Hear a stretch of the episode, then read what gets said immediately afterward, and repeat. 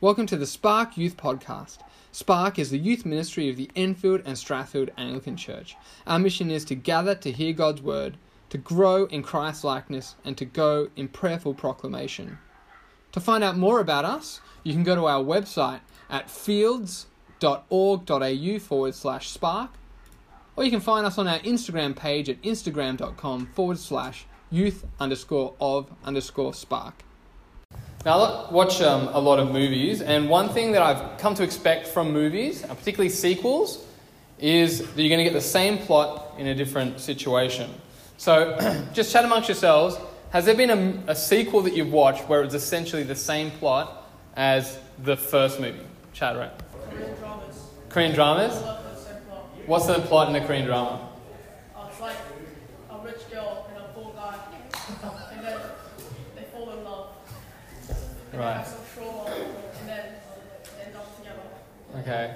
Is that true from those who watch Korean dramas? Yep. Cool. Very, very romantic. You must, you know, watch nice. a lot of romantic movies. Um, well, I, I recall one movie that had essentially the same plot. Um, I've watched a fair bit of Star Wars over the years, going back to when I was a kid, um, and used to have like little teddy bears that were like Ewoks and stuff. And then when Star Wars um, Rogue One came out, surprise, surprise, the First Order had built, wait for it, another planet sized space gun, which was, if you know anything about Star Wars, that's exactly the same thing that was in the other movies. So th- I think this paints a good picture of the repeated cycle we get in the book of Judges. You get the same plot, but in different situations.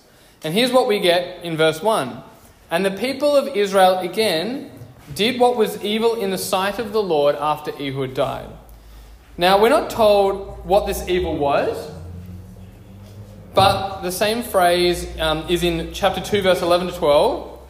The Israelites did what was evil in the sight of the Lord, and they served the Baals. In other words, they worshipped the idols of the very people they were meant to kick out. And as a result, we return to the cycle of sin and deliverance. And so in verse 2 it says, and if you've got your Bible open, you can follow along, um, chapter 4, verse 2.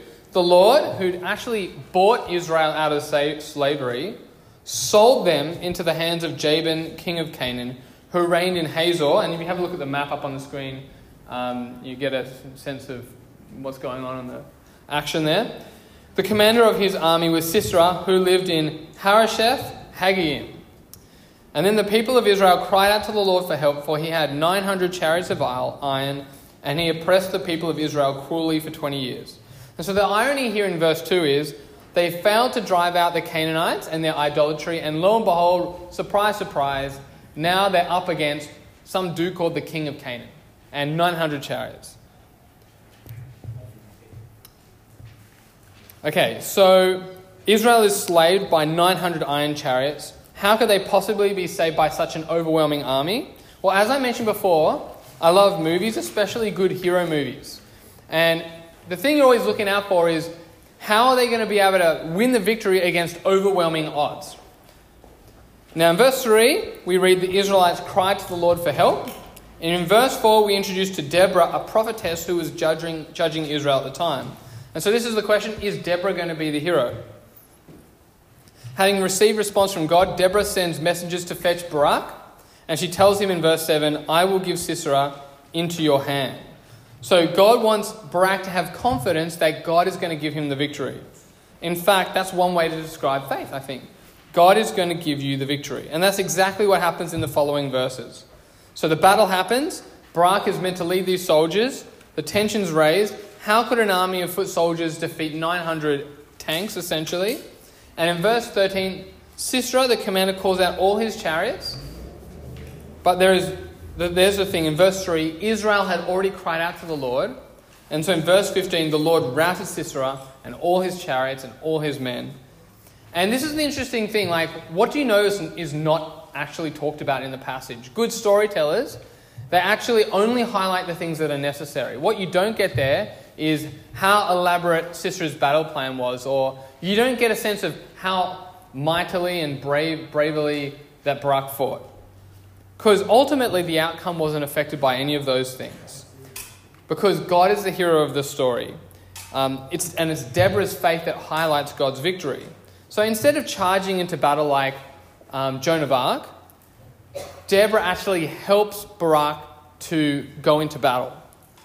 And just think about Deborah's courage, right?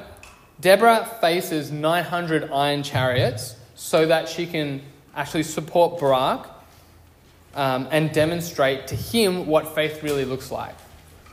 But I think often we don't feel a lot like Deborah. We all have different struggles that can help us to feel low and helpless and defeated.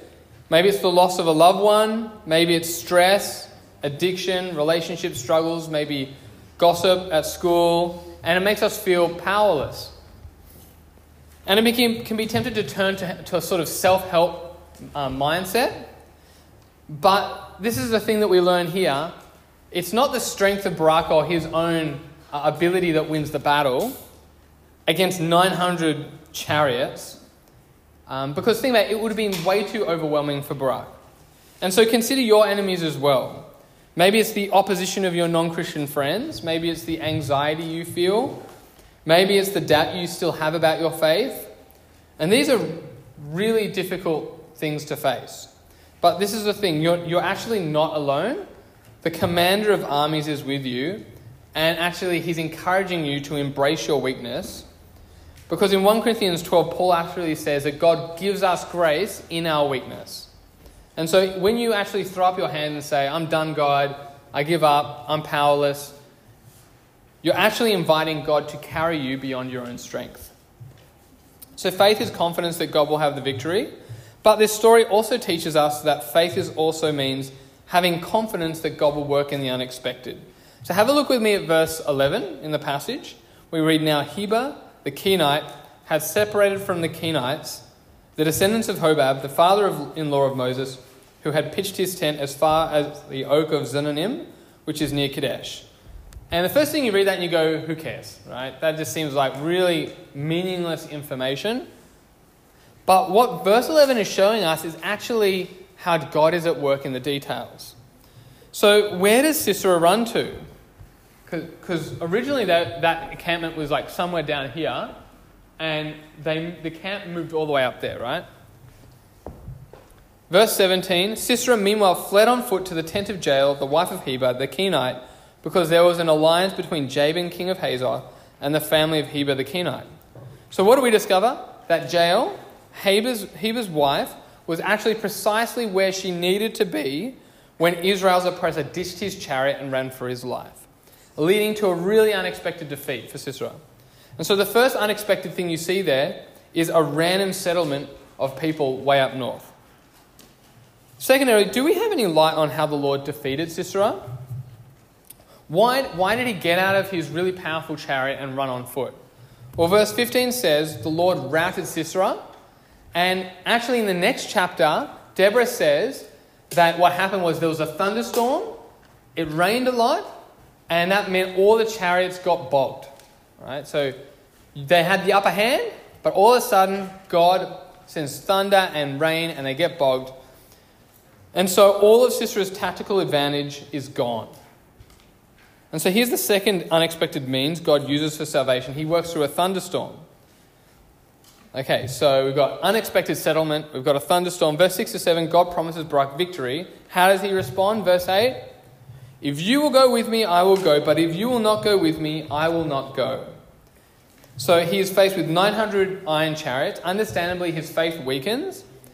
But God meets Barak in his weakness, as Deborah agrees to support him as he leads the army. In verse 9, Deborah says, I will surely go with you. Nevertheless, the road on which you are going will not lead to your glory, for the Lord will sell Sisera into the hand of a woman. So when Barak failed to trust God, God's word, he actually gave up the opportunity to get glory and honor. Jael goes out to meet Sisera. She offers him security he dozes off, and then there's a really unexpected twist. She actually gets a tent peg, and this is like goes from G to R rated, and actually hammers a tent peg through this guy's temple while he's asleep. It doesn't get much more gruesome than that. And so here we see the third unexpected um, thing that God does for salvation. He works through Jael. And what we see is what, what is called God's providence, God's providence, where He works through all sorts of events to bring about His purposes.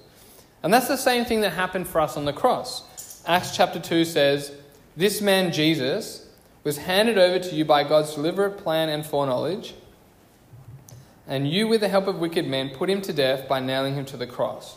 But, surprise, God raised him from the dead, freeing him from the agony of death, because it was impossible for death to keep its hold on him. Who would have thought that the means of torture would have been the way God saved? That God would have used evil for good? And God's been doing that all the way through the Bible. You see, God uses a murderous person in Paul, God uses a coward with Peter, and our commander can work through you, even through difficult circumstances and even through your weakness. And so, as you look back at your life, I think we can start to see maybe God's been at work in the seemingly irrelevant details. And so we should start looking at our life through the eyes of faith. Think about activities you plan and events that took you by surprise. Think about what you've enjoyed and what went wrong. For example, maybe this morning, you know, you get up and you're running out the door and your toothpaste like wrecks your clothes, or you, you get a mark on your Air Jordans, or something like that but the thing is, it's all part of God's plan. This perspective, I think, radically alters all the day to day moments of your life. So sometimes we, I think we more easily see God at work in the big things, but we're less likely to see how God's at work in the little things in our life. Suppose you're um, stuck in traffic on your way to school tomorrow, and it's easy to like get freaked out because you're going to get like a detention from your teacher or something like that, and, and worrying about being late and being frustrated because you wasted all this time you meant to catch up with your friends before school or whatever. But what happens if you remind yourself, God hasn't lost control of my life? This is His plan. He designed this with me in mind. Is this an opportunity to learn something? Maybe it's an opportunity to pray. Is it um, a God given moment to reflect on God's word at that point in the car? Or maybe you can't see any purpose in whatever happens to you tomorrow. But it's enough for you to trust that your Father cares for you. It's enough for you to pray something like, My Father, thank you that I have the victory in Christ. And thank you for this. Please use this to make me more like Jesus. And I think that's what Paul is saying when he says in Romans 8, all things work together for good. What's the good? To make us like Jesus. And so each time this week something goes wrong, I think, pray, My Father, thank you I have the victory in Christ, and thank you for this. Please use it to make me more like Jesus. And I want to encourage you just with one last story. This is a story from a long time ago. This is back um, in like the late 1800s.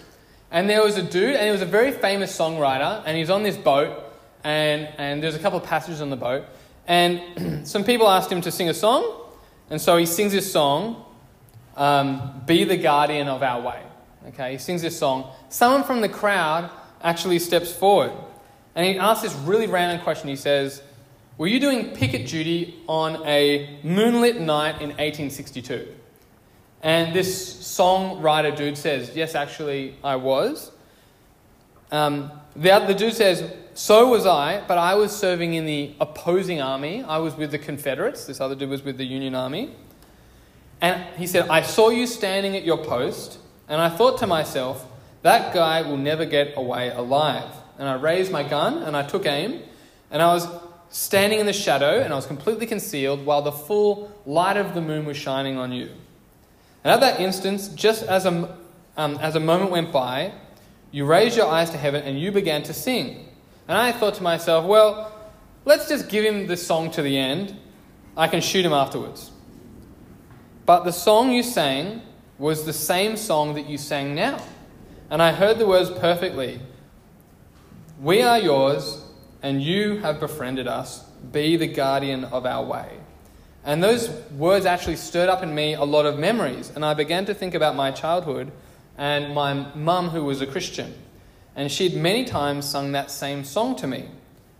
And so when you had finished your song, it was actually impossible for me to shoot you. I thought, the Lord who is able to save that man from certain death must surely be great and mighty and so my arm fell limp at its side. In the same way, God is our hero. He's the guardian and commander of your life. And He's won for us salvation, and He goes ahead of us to fight our battles so we can have confidence that He's working in the unexpected things this week. Let's pray. Heavenly Father, um, we pray that um, this week, knowing that Jesus has already won the victory for us in Christ, that when things don't go our way, that we might be able to say to you, Father, thank you that you have the victory in Christ. And help us to thank you for even these things. And please use the irrelevant or disappointing things in our life to make us more like Jesus. In Jesus' name, Amen.